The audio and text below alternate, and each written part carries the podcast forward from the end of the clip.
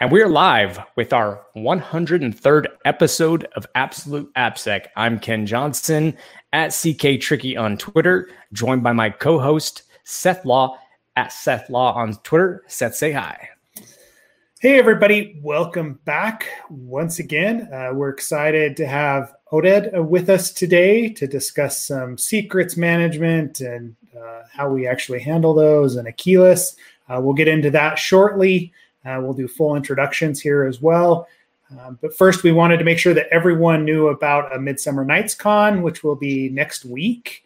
I think it's next Monday on the 27th of July. Runs from uh, 6 p.m. to about 10 p.m. Eastern time. Uh, and we're really excited about it. We're really excited about the speaker lineup.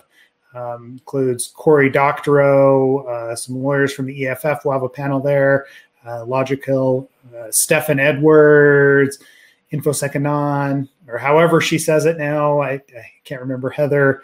Uh, realistically, it's going to be a really great conference. We've got a couple people that have been on the on the podcast before, including uh, Stefan and Neil, and Jerry Gamblin. So uh, you should join us. Uh, it'll be short and sweet, but it should be a, a fun way uh, to get together. Outside of that, we also have Black Hat training coming up. Uh, we're going to be teaching Next Level Bug Hunting Code Edition, which is a spin on our uh, excellent adventures in code review. So, how to identify security vulnerabilities and exploits in code. Um, and uh, how, how we go about that as security professionals. We'll teach you the whole process and everything that that it takes for us in a on a day to day basis to identify that. Um, outside of that, I don't think we've got anything else that's uh, that is announcement worthy right now. Ken, was there anything else that you had?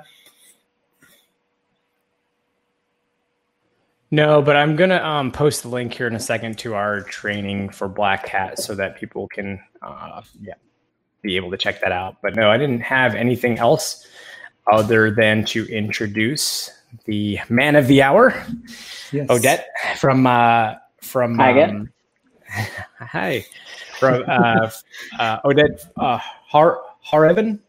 Hareven, go for it. Hareven. Hareven. Hareven. Okay. From Akeyless. Uh, he's a yeah. CEO and founder, and I basically is actually Seth. It was just like, was it? It was you and I, right? Just like a day or two ago, somebody, or was it over the weekend? Somebody was asking about like secrets management to us, or something like that. I think it was over the weekend actually. Somebody was asking uh, about it, and uh, it's just funny because this is the conversation we always have: is like, uh, how do I do secrets management securely? And um, there are it's very very confusing for a lot of people. And anyways, so I had happened to uh, come across this technology and and get introduced to these fine folks, and figured, um, you know, maybe have them on the podcast and they said yes and i'm super happy about it and uh, so yeah we're we're going to learn more about the technology about Oded and uh, yeah just basically get into it so uh, yeah. anything before we do that seth oh no i was going to say like this is definitely one of the uh, this is a very common issue that we see across the board right like I, I can't tell you how many reports i've written when i'm doing a secure code review where i'm like guys you can't put your AWS key in your GitHub instance, right? And, and, I know like GitHub like tags that now, but I still see it pop up from time to time, and it may not necessarily be AWS keys anymore, but at the very least, right, uh, database passwords have always been an issue, right? Like those database strings that are sitting in the settings files or in web.config or whatever you know settings uh, file your framework happens to use. It, it's it's very common in my space. Um, I know Ken, you guys have probably solved that a little bit on your side better, but I most of the most small and medium sized companies struggle with this because the developers have so much trust and the security team doesn't necessarily have a purview into what they're doing with those secrets and how they're connecting to other systems. So it'll be a good discussion. And, and the question that popped up was from uh, someone that had been in one of I, one of our courses and it was just it was honestly what's the recommend way recommended way for an application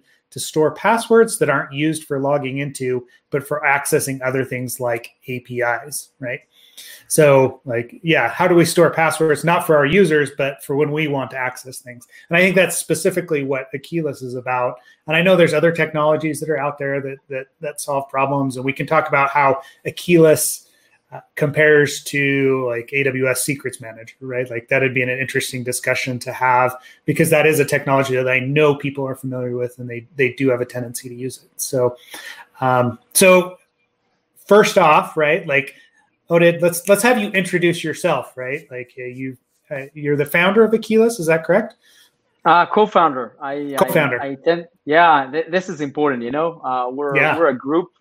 We yep. have three founders uh, here that founded the company, but um, we're a great uh, team of um, uh, management and R&D team and product and marketing. So it's a it's a teamwork, as you know. Cool. And so, yeah. uh, before we get to Akeyless, let's talk about your background a little bit. Like, what led you to that to that point? Um, like, you're in the security space now. Have you always been in the security space, or how did you get involved? Well, well, that, that's a great uh, great question. I think that initially, did we? Um, maybe accidentally, uh, I think. Um, well, it was back where I started in the Israeli Defense Forces, uh, started my way. Um, okay. It was, believe it or not, at 2001. Um, as you know, as my as my military uh, uh, military duty. By the way, can you hear me right? Yeah. Yep. You're coming across. Oh yeah, there was lag for just a second, but you're fine now. Can you hear us? Oh. Okay. Did we? We can hear you. On? Okay. Could. Oh. Uh oh. All right. Well, I'll wait for him to rejoin. Um, let me go over here. Oh, did you mean didn't while we're talking about stuff we might may or may not? Oh, never mind. He's back. So I'll. Okay. I have one thing to mention that we forgot to mention, but that's cool. Yeah. Okay. Sorry for that. I have no idea what, what happened. Oh no, we could hear you just fine. So okay, okay. Um, so back in 2001, I started um, started my way as uh, in the programming uh, programming course in the Israeli Defense Forces, um, and I was also a lecturer for. Um, I stayed there to uh, teach others uh, to how to program, how to code. Um, back then, you know, uh, C++, C, very, you know, the fundamentals of programming and uh-huh. I found that um, fascinating. Um, and I I was kind of attracted to two things. Um, one was communication, and the other one was um, uh, it's communication and networking, uh, and also uh, the other part of infrastructure. So both of them, as you know, in the cybersecurity world, um, that was back then most of security. Lots of you know uh, there was some people that were starting to talk about application security back in 2000, but still it was uh, it was not uh, widespread. Application security is having great um, great time in the last few years. You know, from, with uh, uh, vulnerabilities in code and, and, and in the CI/CD uh, testing, and and so th- these days in the last few years, that's a great great place for application security. Anyway, so I started from infrastructure. Uh, and my first uh, project was identity and access management. Um, and we started with a product by a vendor that I won't reveal the name with your, uh, um, if I may. And it turns out to be not a very good product uh, that we have wanted to implement inside the uh, the Israeli Defense Forces. Um, and pretty pretty soon we understood that we need to code it on our own. And that was my, my, my, the beginning of my career with uh, cybersecurity to program identity and access management uh, uh, system. And with time as time uh, evolved and i had uh, the privilege to uh, touch many types of information security infrastructure to include endpoint security and simsoc and antivirus and pki um, and a lot of hardening and access management and sso and all of those um, so that's that's the, that's the core of, of, where I come from, infrastructure and, and information security, and this is how I got into that world. Um, and not to mention the last like four years before Akeyless, where I I stopped with cyber for four years. Um, so besides that, I've been with cybersecurity all, all that long. Wow, that's a long time in, in this field. I mean, I I think like a lot of people I know did. Seth, when did you start? I can neither confirm nor deny that I was also doing stuff in 2001. uh, but mine was more on the Java side at that point. Okay. Uh, oh, yeah. yeah. like so that's that's what I was going to ask is but it sounds like it was C C++ where you started in there and then I moved over to the pen testing space in you know 2004, 2005. Um, mm-hmm and went more of the kind of that consulting route until I made my way back to uh, application security uh, because there was no application security at the time. It was all just, yeah. But exactly what you're saying, right? Like we have a yeah. lot of power to to change things because yeah. we understand. And then, and then I like I love to hear. Okay, there's other people that were in the space back then that did programming and are still in the space, right? So, what were the issues with the product that you didn't like? Uh, well, back then, wow. yeah, yeah. Was um, well, I'm sure there were a lot of things, but yeah. Identity identity management. Uh, well, those were the years where identity management uh, kind of um, that was the, the the major first wave of identity management back in the yeah. The end of 90s, the beginning of of 2000s, uh, where uh, infrastructure guys understood that hey what's happening? We have lots of users and we don't have um, you know a, a, comprehensive workflow to unite all of those. Uh, but back then uh, there was uh, workflows were very bad. Workflows products were very bad. Uh, a lot of polling and, and queues that were stuck. A lot of LDAP um, engines LDAP databases that back then were you know there were quite a few that were very good, but all the all the rest were um, I don't want to say shitty, but uh, it was uh, it it you, weren't that. You, you can, yeah, you can. Yeah, our podcast. Uh, Go for it. Yeah. okay. okay. No problem. Um, and there was um, especially something in particular that I remember that we we we had to um, to have some exits, some program exits, in order to enhance the product and that the only option that we could have done it was using a C++ uh, DLL on Windows. Oh, wow. and, you know, and that that was like uh, not something that you couldn't you, you could not have done. what's happening? Everything's okay. I think Sorry, we're okay. I accidentally hit a wrong um, button. Okay, no problem. That's that's basically the experience with SDK, C++ on DLLs uh, back then. So pressing wrong buttons and hoping that it will work. Um, so but right now i'm i'm here alone. Is are no, you you're, you're still we're, we're still here. We were just highlighting ah, you. okay. You, no problem. so. so anyway that, that that was a, a shitty thing. Uh lots of uh lots of, of, of, memory leaks and, and dumps and and it it didn't went good. So we understood that uh, from we, we need to do so much enhancements that we should have uh we should have just go back and and, and have it uh to build it from the ground uh, zero uh, up and have it within, you know, using .NET and any other technologies that were back then that we were using. And, and we took four weeks. That was that was my basically the first startup experience uh, inside the army. Um, to take four weeks and to meet a deadline that was very important uh, back then. Uh, and we were able to meet that. We didn't sleep for a lot of lots of with lots of pizzas and you know yeah. other cool uh, cool stories that uh, most of us have and still have. Uh, and this is how we've done it. We just uh, built it, and and it was great, great experience. But but you know what, Seth, you've reminded me with the application security and penetration testing. I must share with you, back then, 2004, uh, the WebGoat of the beginning of the versions of, of WebGoat and you know trying to hack things and the easy back then the SQL injections and and, and cross-site oh, yeah. scripting and I was like wow I can do this and I can do that and and, and yeah, I, have had a great experience with building uh, for a short period of time, for one year, the uh, some architect and consultant uh, team. It was very small at the beginning uh, to start consulting projects within the army about how they need to to do their security. And I actually remember how we we really wanted them to go into the application security world. And again, back then it was like talking with walls. It was yeah. so hard yeah, and, well, and and I was going to say on the like the identity management side, right? Like, uh, you know, this was what you're talking about, the period that you were talking about, identity and access management was a huge thing. And I remember like my first you know security job at the bank they were trying to solve it like bringing in all these vendors and no one had any idea what they were doing right?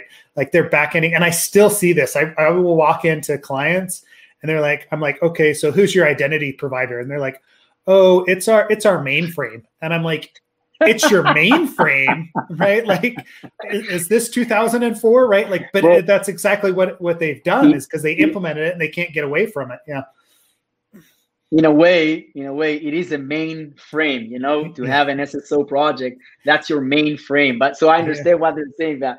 But uh, yeah, yeah I, I, I, totally get it. Uh, we're talking back then at the beginning of 2000 where SSO, you know, people were starting to talk about it. Um, and, and, and yeah, and the beginning of SAML, not to mention OpenID, right? So yep. with identity management, the big word was about provisioning. Today, when we yep. say provisioning, that's a completely different concept, right? Of provisioning your uh, uh, containers, provisioning the production environment, and that's such such a much sexy word and, and more, more, more suitable to the to these days.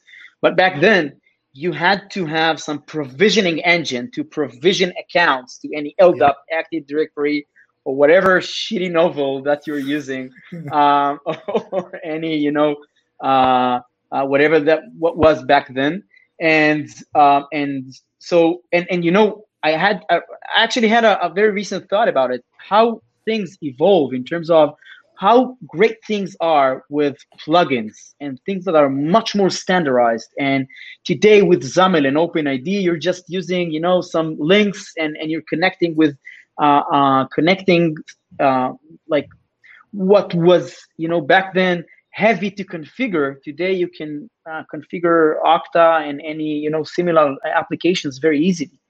Yeah. uh, and instead of provision your uh, identities you're basically um, kind of having the permission to look at an external identity provider. And, and that's that's a great move that we've done in the last 10 or 15 years yeah. Yeah, I, you know, I think about some of the the IDPs that are out there, and you know, as we as we started into that space, exactly what you were saying, it was all LDAP backends, and uh, you know, we were trying to wrap all this uh, and figure out how SSO was to work as as SAML and OpenID came out, and it was a difficult, like it was a painful, painful multi-year process for a lot of these large organizations, and nowadays it's like oh, all you have to do is import this plugin into Okta, and here's the webhook, and how boom, how great it is, going. right? Yeah, how yeah. how great this is. And you know what? There's a there's a um, very interesting trend, by the way. We say that the history comes back. I don't know. There's a phrase in, in Hebrew that says that history uh, repeats itself.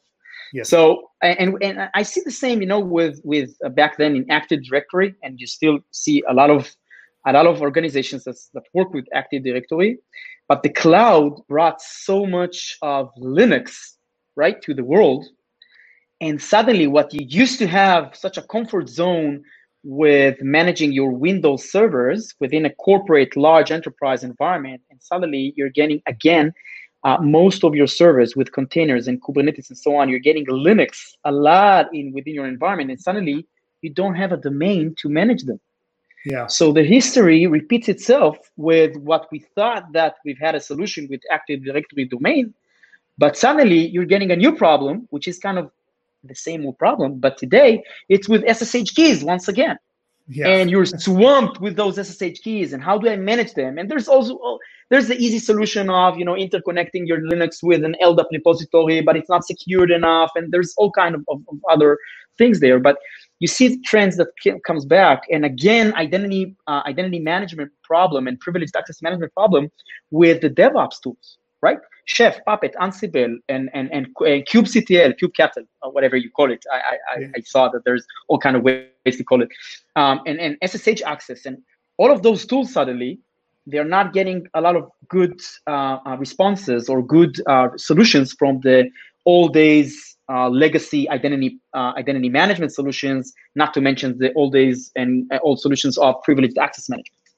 Okay. So there there there are uh, great new opportunities uh, with the new environments and the new tools of DevOps um, and and and and the new opportunities with the cloud that uh, provides that makes basically a great gap where secrets management is uh, is uh, entering into into that field.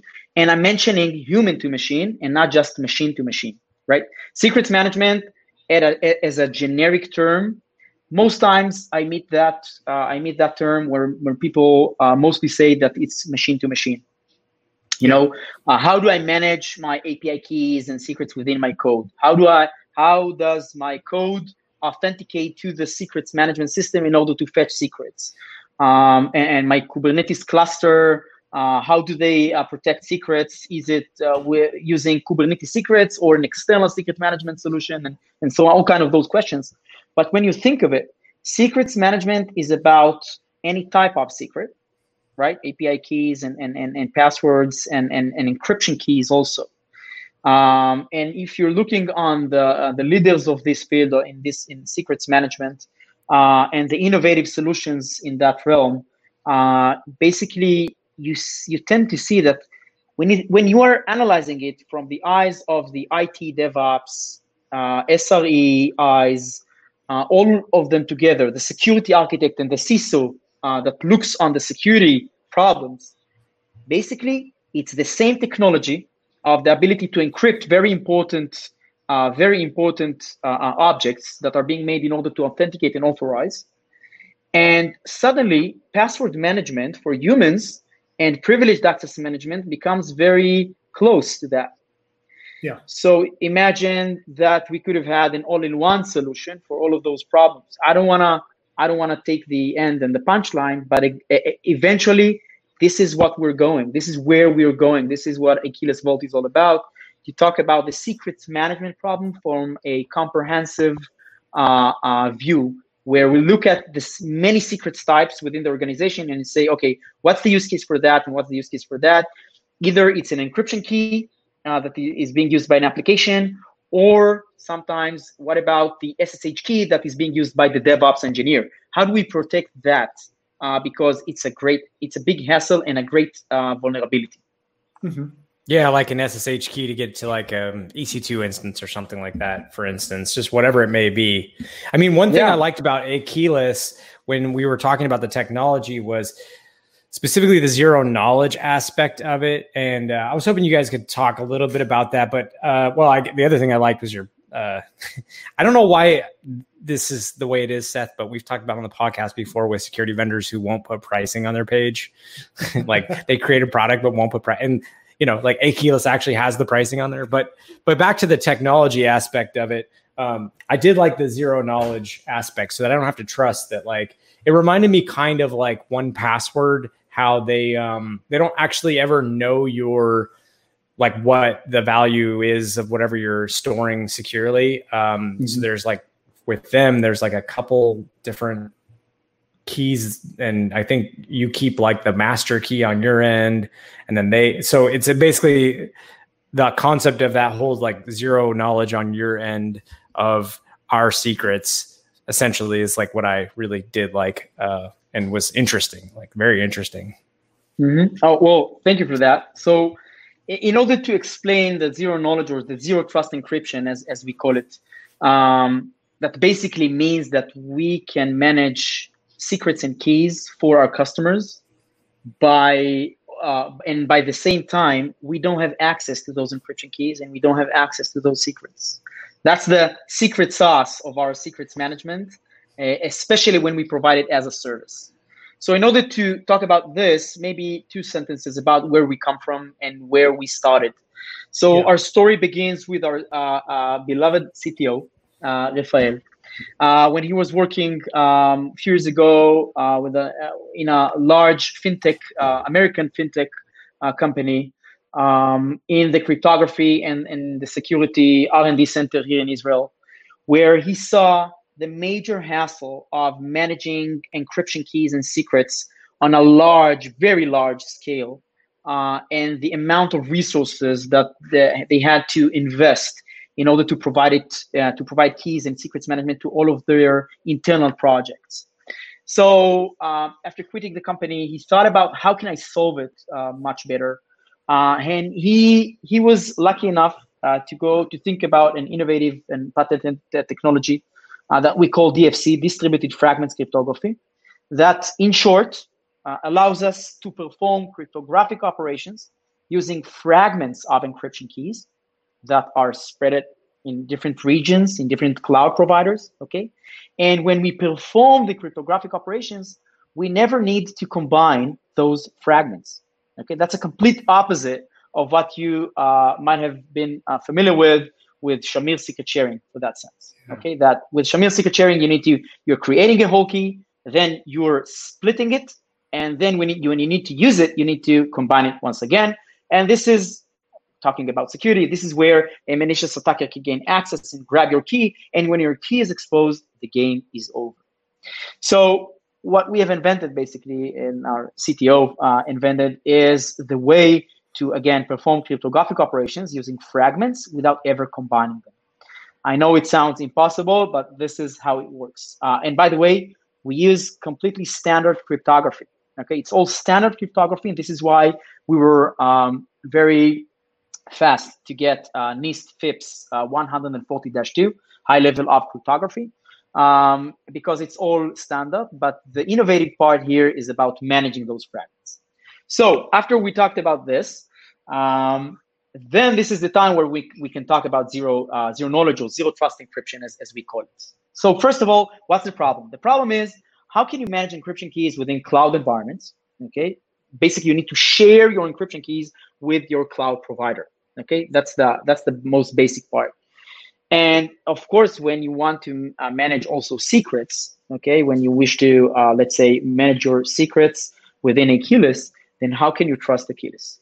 So we have leveraged, uh, we have used our ability to perform those uh, operations of encryption without combining those fragments and saying one of the fragments will be created and stored locally on the customer environment. Okay, now locally it can be on their VPC, on their on-prem, whatever they wish, on their in- internal perimeter where we, Akeyless don't have access to. So now you get, let's say, for the sake of example, you have three fragments that are being managed by Akeyless on different three regions. Okay, they are not connected with each other. They're not communicating with each other. They're not even aware of each other, and they're all of this all that time they're con- uh, constantly refreshed on their mathematical value. So it's very hard. You need to attack them simultaneously. Plus, there's another fragment that is stored on the customer side. So Akeyless doesn't have all of the fragments of the key, right? We don't have it. We only have uh, several percentage of that. And because we're using standard cryptography, 99% of the fragments equal to 0% of the key. That's the great, that's the beauty of it. So yeah. if someone either is trying to steal those keys from us or cloud act like a federal warrant or whatever uh, they're trying to attack our system, we don't have all the key. We, we, it's it's it's harmless in that way. Um, and so this is how we provide our customers the ability to keep their uh, uh, exclusive ownership on their custom on their keys and secrets. We cannot decrypt their secrets. That's basically the story of it. Cool. So awesome. so basically that like their their portion of the key ends up kind of being their master secret, right? Like that's what that's what it takes to, to decrypt the those values is something is along great. those lines this is great point what you've just mentioned because the fourth that fourth element and by the way we're agnostic to the number of the fragments that fourth yeah. element that we, i'm now uh, we're now mentioning or it's a sexy term to say fifth element. But uh, so that fourth element the, the, the, golden the golden uh, uh, piece here. It's not a salt. It's not a password okay? Mm-hmm. it's not an authentication. It's a real fragment of the key. Now, what's okay. very great about it that if someone is hacking to the customer environment and some and somehow is being able to grab that customer fragment because they have only that fragment, nothing happens. Yeah. Okay. So it's not that you have one fragment that is more important than the others. The only, uh, the only, or the main uh, uh, target or the main uh, uh, use of that uh, of that uh, customer fragment is basically to protect the customer from us, yeah. not from malicious attackers. Okay, for malicious attackers, the whole model is is, is safe and, and constantly refreshed between those uh, between those fragments. By the way, just to mention, those fragments are being stored in, in node environments, which are um, in a multiple in in in a availability different availability zones within multiple regions. So everything is replicated between regions. That's that's a great thing, by the way, that we are so happy to work with the cloud with such a technology because it just it suits, it works well. Because when you have an encryption key as whole, okay, you never want to replicate it. That's the whole thing about encryption keys, right? You want to have yep. one encryption key and you don't want anyone to, to, to have to have a replication of it. But suddenly when you're using such a great model where you're working with fragments of keys, then you can even do much greater things with having much higher resiliency and much higher availability for your entire key management system infrastructure. So suddenly we can be multi-region available. So if one region is down, we're still running. If one cloud provider is down, we're still running. Okay, mm-hmm. that's that's part of it. Cool. How do they interface? Is it a is it so if I'm if I wanted to do this in my application, is there a library to include, or do I make like API calls uh, manually, or how do how does it all? Lots of it. We're managing. Basically, we're providing lots of plugins. Uh, maybe I'll start with this. Uh, Vault open source project. I guess that uh, most of our uh, uh, viewers are familiar with that. So Vault open yeah. source project has huge community, very good community uh, of, of um, uh, contributors um, that are creating plugins and connectors to multiple types of platforms. So we have developed an API compatibility with the Vault open source project. So it means that in order to work with us, you can basically download whatever plugin that you're finding out there from the open source community, and you can work directly with us. So boom, you suddenly have all of those platforms that are natively supported uh, to begin with. On top of that, there are SDKs in multiple languages, uh, command line interfaces, um, and obviously RESTful API. So whatever you're convenient with. And of course, awesome. web web user interface, and we have a browser add-on for human access because although everything today needs to be API driven, guys, eventually we're working with people. Uh, so yeah. it needs to be colorful and it needs to be with great user experience. Mm-hmm. So you you you can use you. So if you're already hooked in with Vault, you can already use the technology in, in the sense that uh, you're kind of plugging into what you're already hooked into uh, with Akeyless. So if you're already like set up for Vault, then you can build on top of that to use Vault. Or I'm sorry, yeah. Akeyless.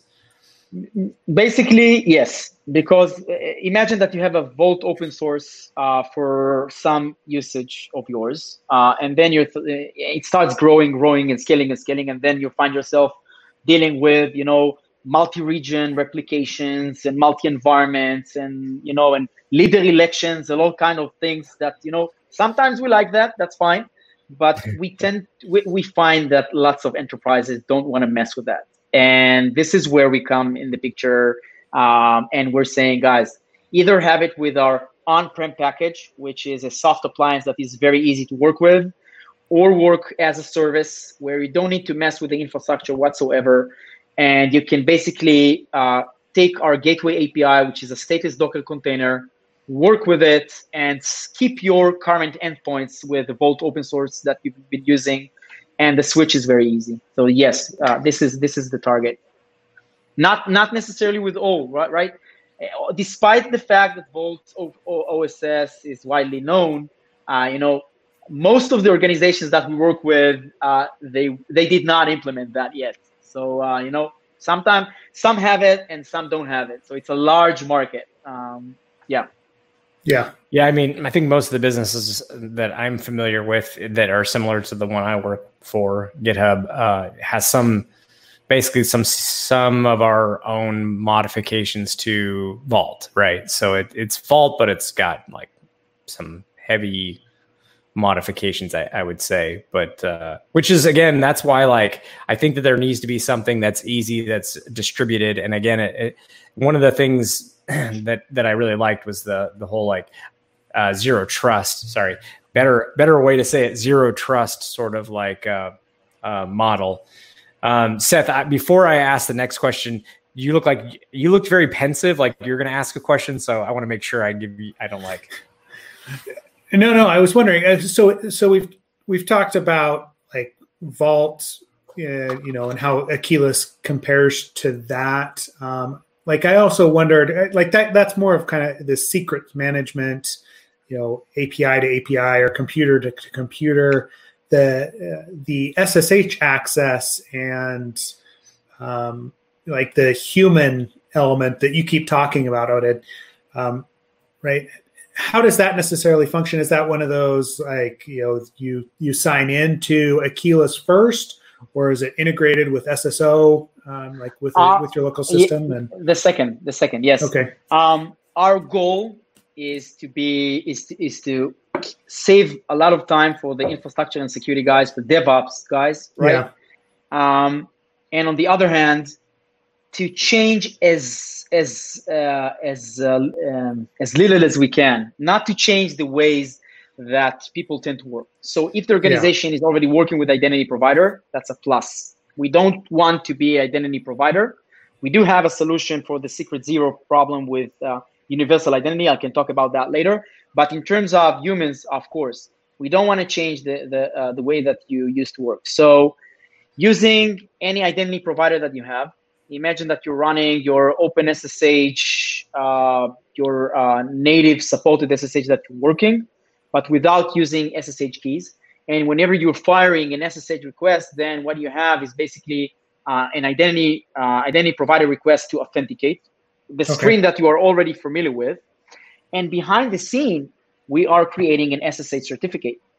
Now that SSH certificate is created for a short-lived period of time uh-huh. and it is being provided to and, and, created to the client to the client side, and then uh, provided to the target host.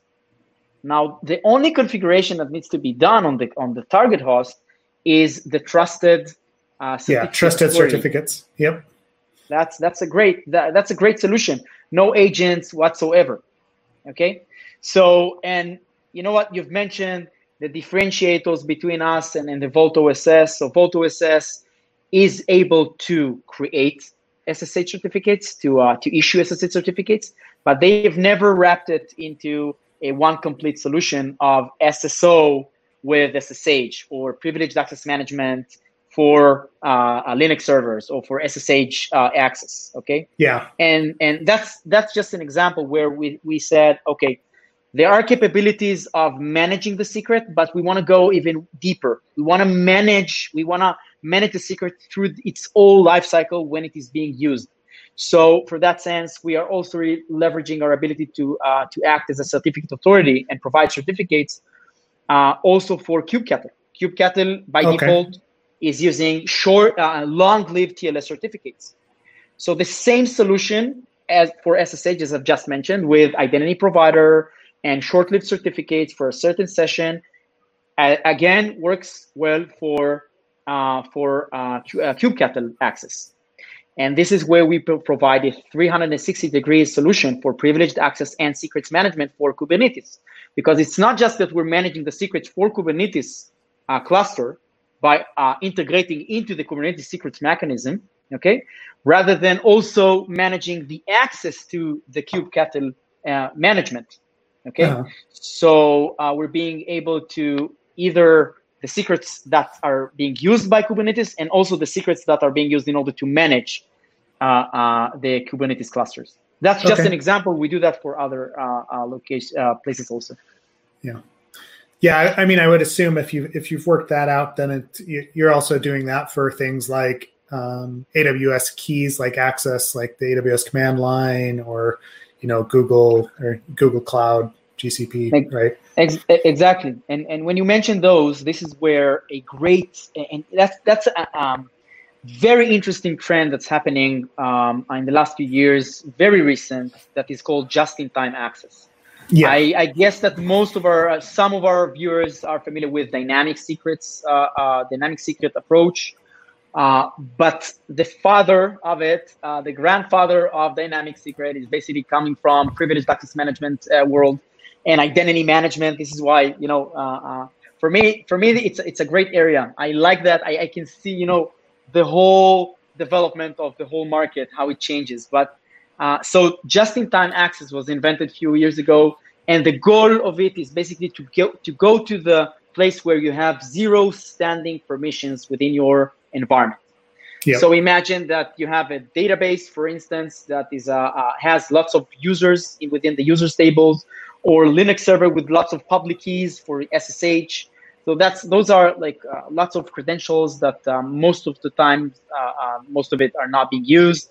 Problems with compliance and audit and those kind of stuff. And when someone leaves the the team, no one really knows uh, how, what kind of credentials we can delete. And, and and we find a lot of places where people are leaving the organization that they're working with with ssh keys that are still valid. And you, you all know that has so um, so basically when you combine all of that you can say we want to work in a world where there are no standing credentials. There are no standing permissions whatsoever and everyone to include human identities and also machine identities they are all getting on demand, just in time access whenever they need to. Okay, so imagine if a user or machine wishes to access a certain database or an AWS service or Linux server, whenever they wish to access, they are, ax- they are asking Akeyless, please give us a short-lived, short time credentials, access, certificate, whatever, in order to access that machine. And this is where Akeyless takes place and provide those uh, temporary credentials. So eventually, not machines and not humans are working with static credentials for them. So mm-hmm. either, uh, although you have, you are, uh, you know, dev- very powerful DevOps guy, um, in the target host, in the endpoints, you basically don't have any credentials whatsoever, right? No public keys on Linux servers. You don't have account on SQL servers and so on and so forth. Rather than having those credentials created on the fly only when you need it, and they are automatically deleted. Yeah, it, I mean, I've always been a fan of the just-in-time access, right? Like, and it, it feels like the the solution that you're that you guys have come up with is a very elegant way of uh, like we always talk about that layered security pro- approach, right, from applications, and that that you know it, authentication and authorization is like more and more. That's where we find all of the problems with with with instances.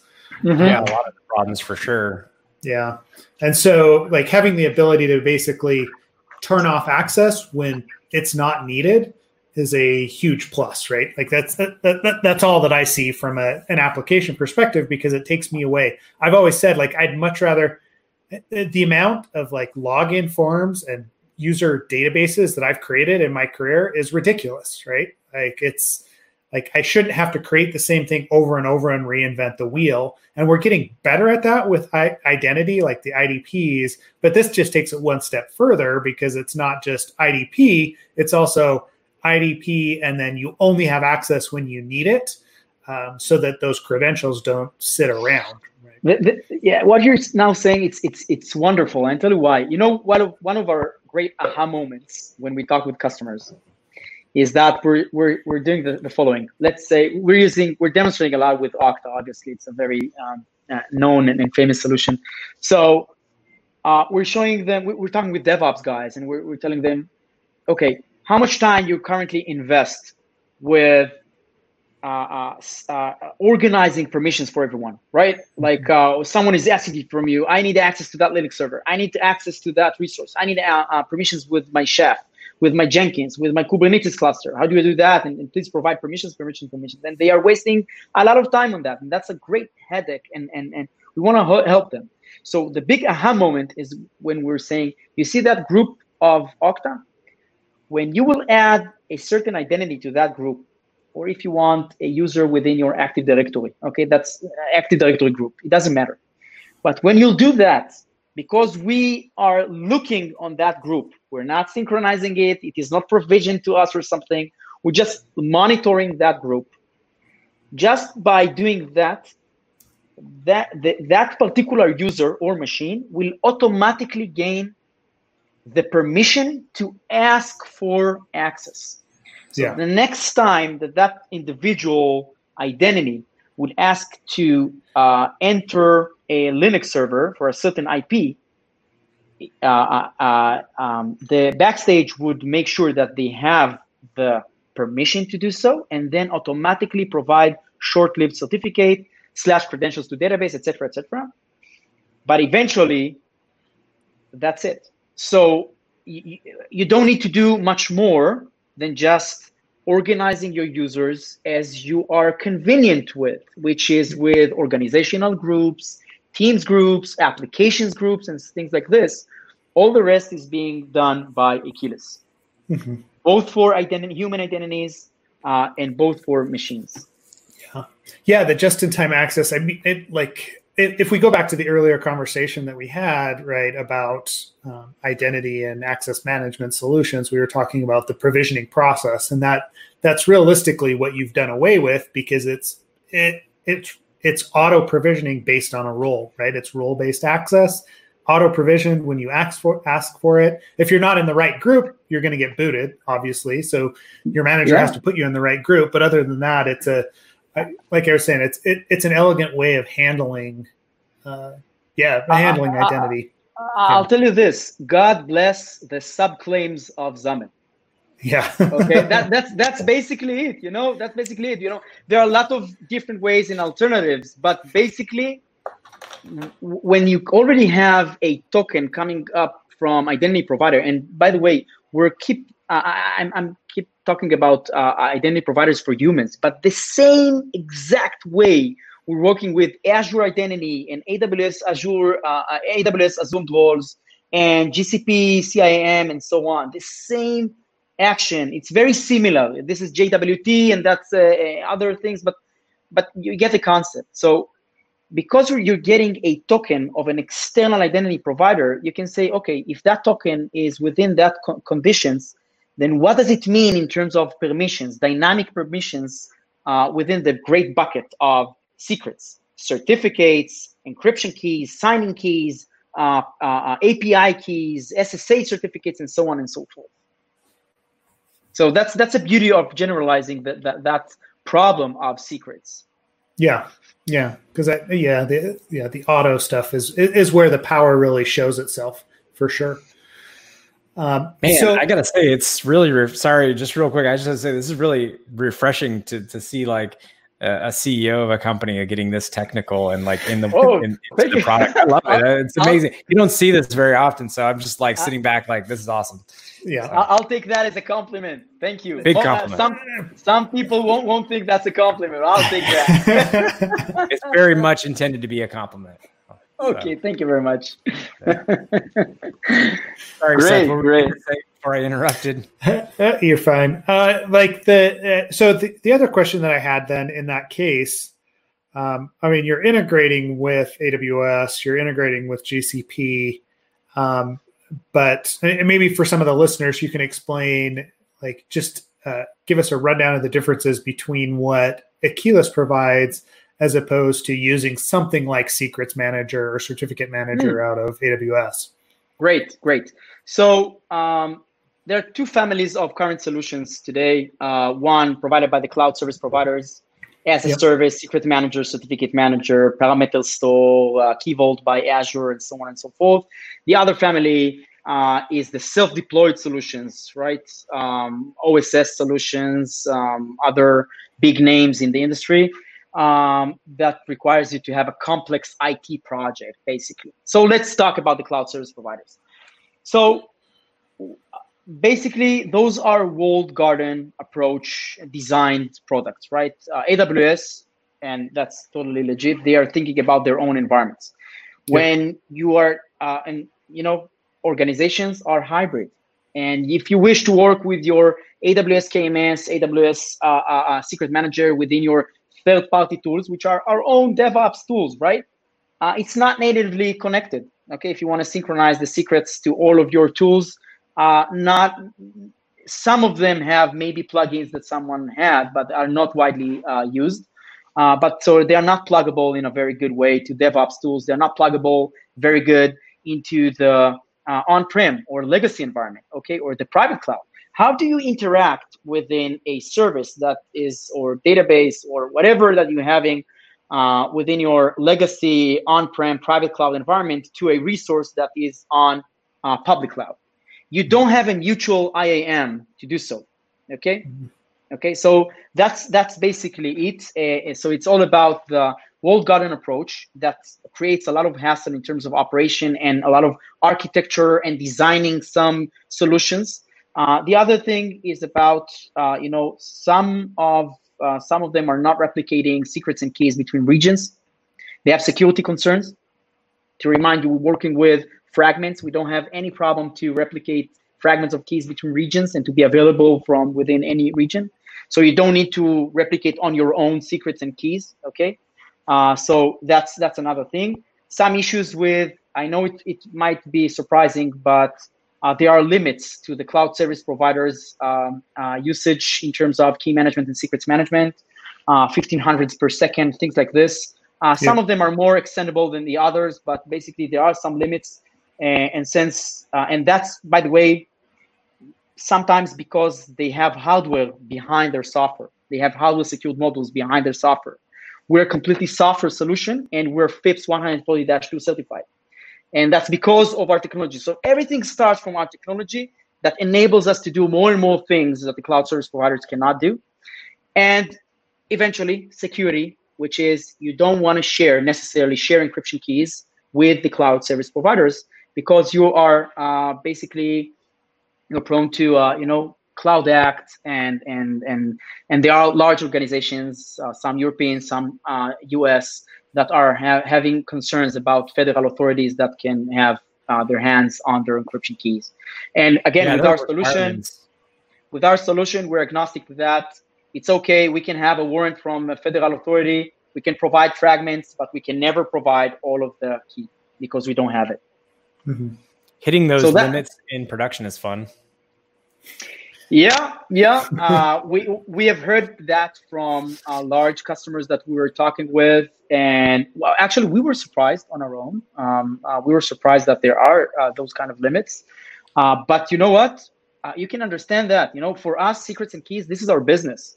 So mm-hmm. we must be highly scalable, and we must have an infinite ending, and whatever resources that the customers are asking and to have some local caches, you know, some local cache solutions, local uh, proxies that we can uh, we can have.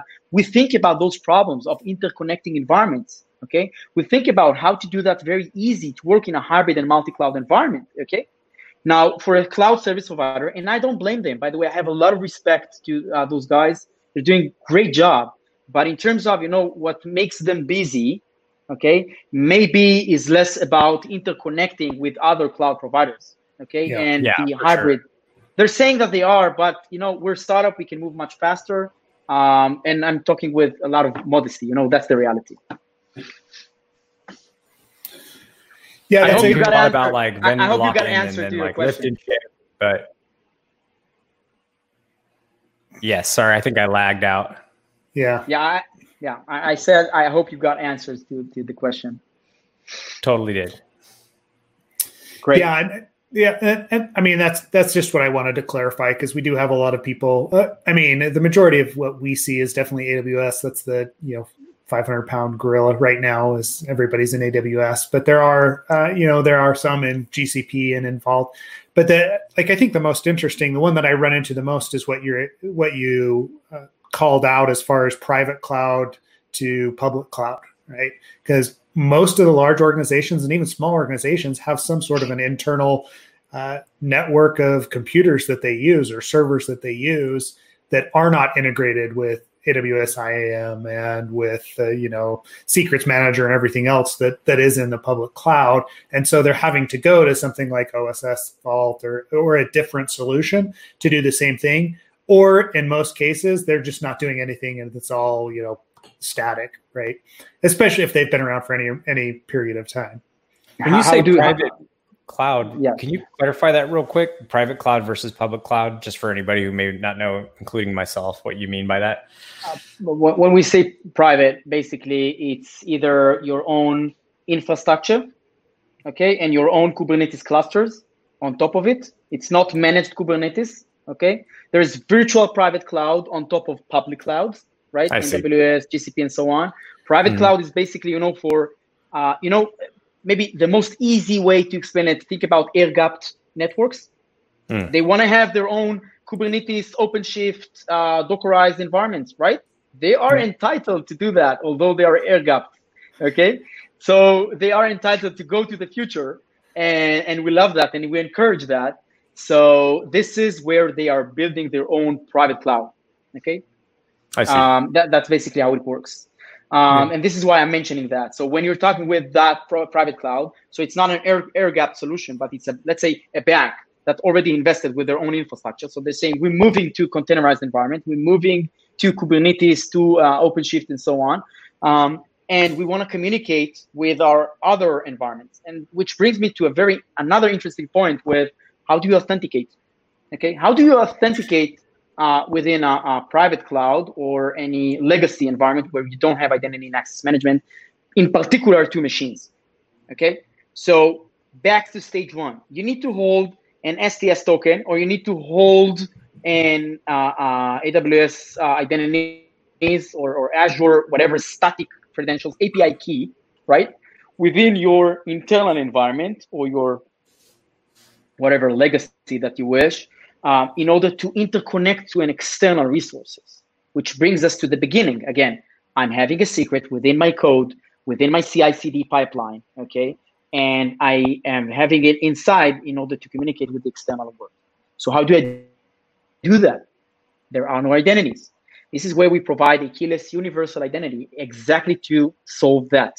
I won't get right now into too much details because it's part of our uh, IP. How do we do that? For but sure. Basically, we provide we provide an uh, an identity to a machine that doesn't have an identity, and that particular identity is not a secret. Okay, mm-hmm. I know it sounds like uh, again something that uh, uh, um, I'm, I'm a lot of contradictions today, but this is part of the magic that we do, right? Otherwise, it was not interesting. But um, so uh, this is what we do. We provide an identity that, in case it is being stolen, we recognize that, and we are identifying that, and we are having um, some event go to uh, the SIEM/SOC uh, operation, and this is where we provide machine identities so for an SDK that is running within your legacy environment or your on-prem environment, or whatever uh, CI/CD process within Jenkins, okay, suddenly they have an identity that they can access the secret management uh, uh, um, system in order to fetch other secrets without compromising the secret zero. Okay, mm-hmm. that's that's basically how it works. Awesome, awesome. Seth, we're hitting about an hour. So I okay. was wondering if you wanted to start because it's after 2000 hours over there in Tel Aviv. He's, by the way, you missed it. Um, I got a really great shot of he, uh, Oded turned the camera and I was able to see like Tel Aviv, like the, uh, yeah. Oh, sweet. Yes. I hope you can see that. I don't know. Um, it's better because now, you know what? I'll turn off, I'll turn off the, the, the lights here and you'll be able to see the view that we have. It's beautiful. So here, uh, yeah, yeah. We were, we were, I was telling them how we, we brought the family out. The family's out there. Oh yeah, yep, yeah, yeah. Yeah, it, was, familiar. That, that, it does. It looks very familiar. And that was just. I mean, it was just over a year ago at this point, right? That we were there. That was. Yeah, it was awesome. A better year. a better year. Wasn't twenty twenty. uh, but yeah, uh, that, we, I hope I hope you come back. Uh, come back soon. Uh, I hope yeah. COVID nineteen will be uh, you know uh, behind us. And uh, yeah, yeah. Once it is, we'll, we'll, we'll start traveling again. I'm sure we'll be able to connect at at some conference somewhere in the world, right? You know, just happy to travel anywhere at this point. yeah.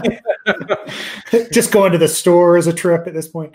Yeah. Mm. Feel free to just anytime to just hop on a Zoom call and I'll show you around Tel Aviv whenever you okay, are. Yeah. yeah, there you go. I'm sure you've got nothing better to do than that. yeah. Oh, I, I love friends. I love friends better than most. Yeah. Most yeah, I yeah, and uh, yeah, we have been going uh, for about an hour. We want to be cognizant of your time, Oded, as well as you know, we, we are we're all busy still, even though it is everybody is in quarantine. Um, what what is the best way for people to interact with you uh, online? Right, to just find you at Akeyless.io or you know, Twitter. Akeyless.io, as you can see right now on the screen. Um, we're on Slack also. You'll find it on our, our pages. You can just go ahead and sign up. Uh, it's SaaS, and we have uh, also on prem, but it's SaaS and free package that you can start using and playing with it. We have a support within uh, using Slack or emails if you wish. Um, so whatever you're convenient with, um, yeah, feel free. Akeyless.io. This is uh, this is the first place to go, uh, okay. and and we can hop on a call. Whatever someone is uh, interested, we're uh, very welcome.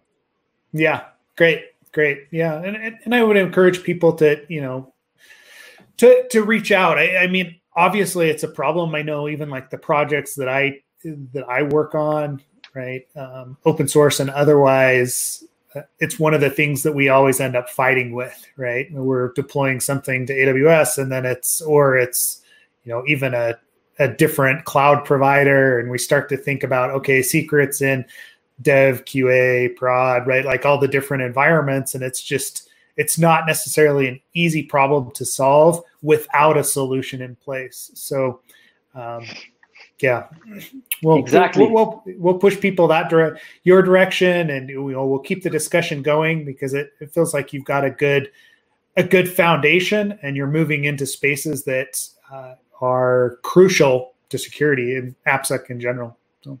thank you very much guys for this opportunity it, it has been a very interesting talk and i'm um, i'm um, we're privileged uh, to be uh, uh to be in your show and I hope yeah. to see you uh, to see you live uh, here in Tel Aviv. Mostly welcome to grab a coffee and a beer uh, next time you're around. Sweet. Well, I would yeah. say it's our privilege. You gave you gave us your time. You know, it's after eight o'clock uh, p.m. your time, and it like we're very appreciative the, joining the, the call. The day is just starting. Are you kidding? It's a startup. Come on. yeah. yeah, yeah, yeah. Well, plus I, I, saw the nightlife down there in Tel Aviv. It's it's yeah. late night. It's a late night lifestyle. Love it.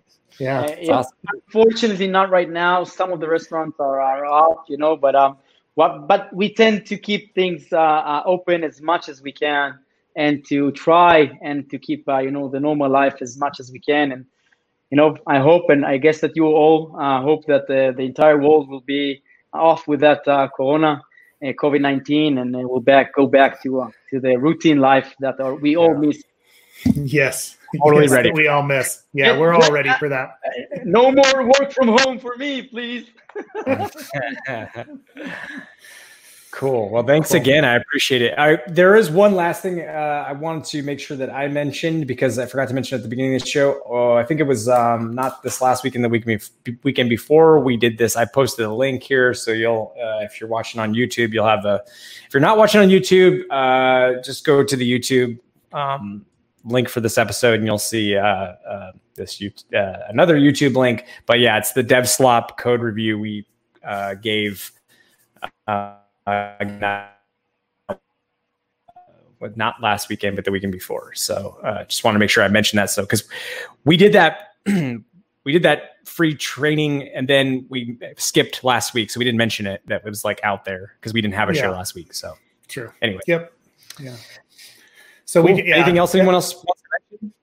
Uh, no, I don't think so. Yeah, the DevSlop stuff was good. Um, please follow us on you know Twitter. Join our Slack channel as well if you want to keep the discussion going with Oded and Akeyless. Uh, let us know, or and you know other options. What what what's out there? We'd we'd love to talk through it.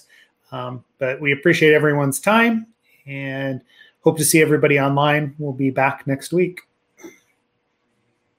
Thank you all very much. Live long okay. and prosper. Yes, there we go. bye bye. Live long and prosper. Bye bye. Thanks.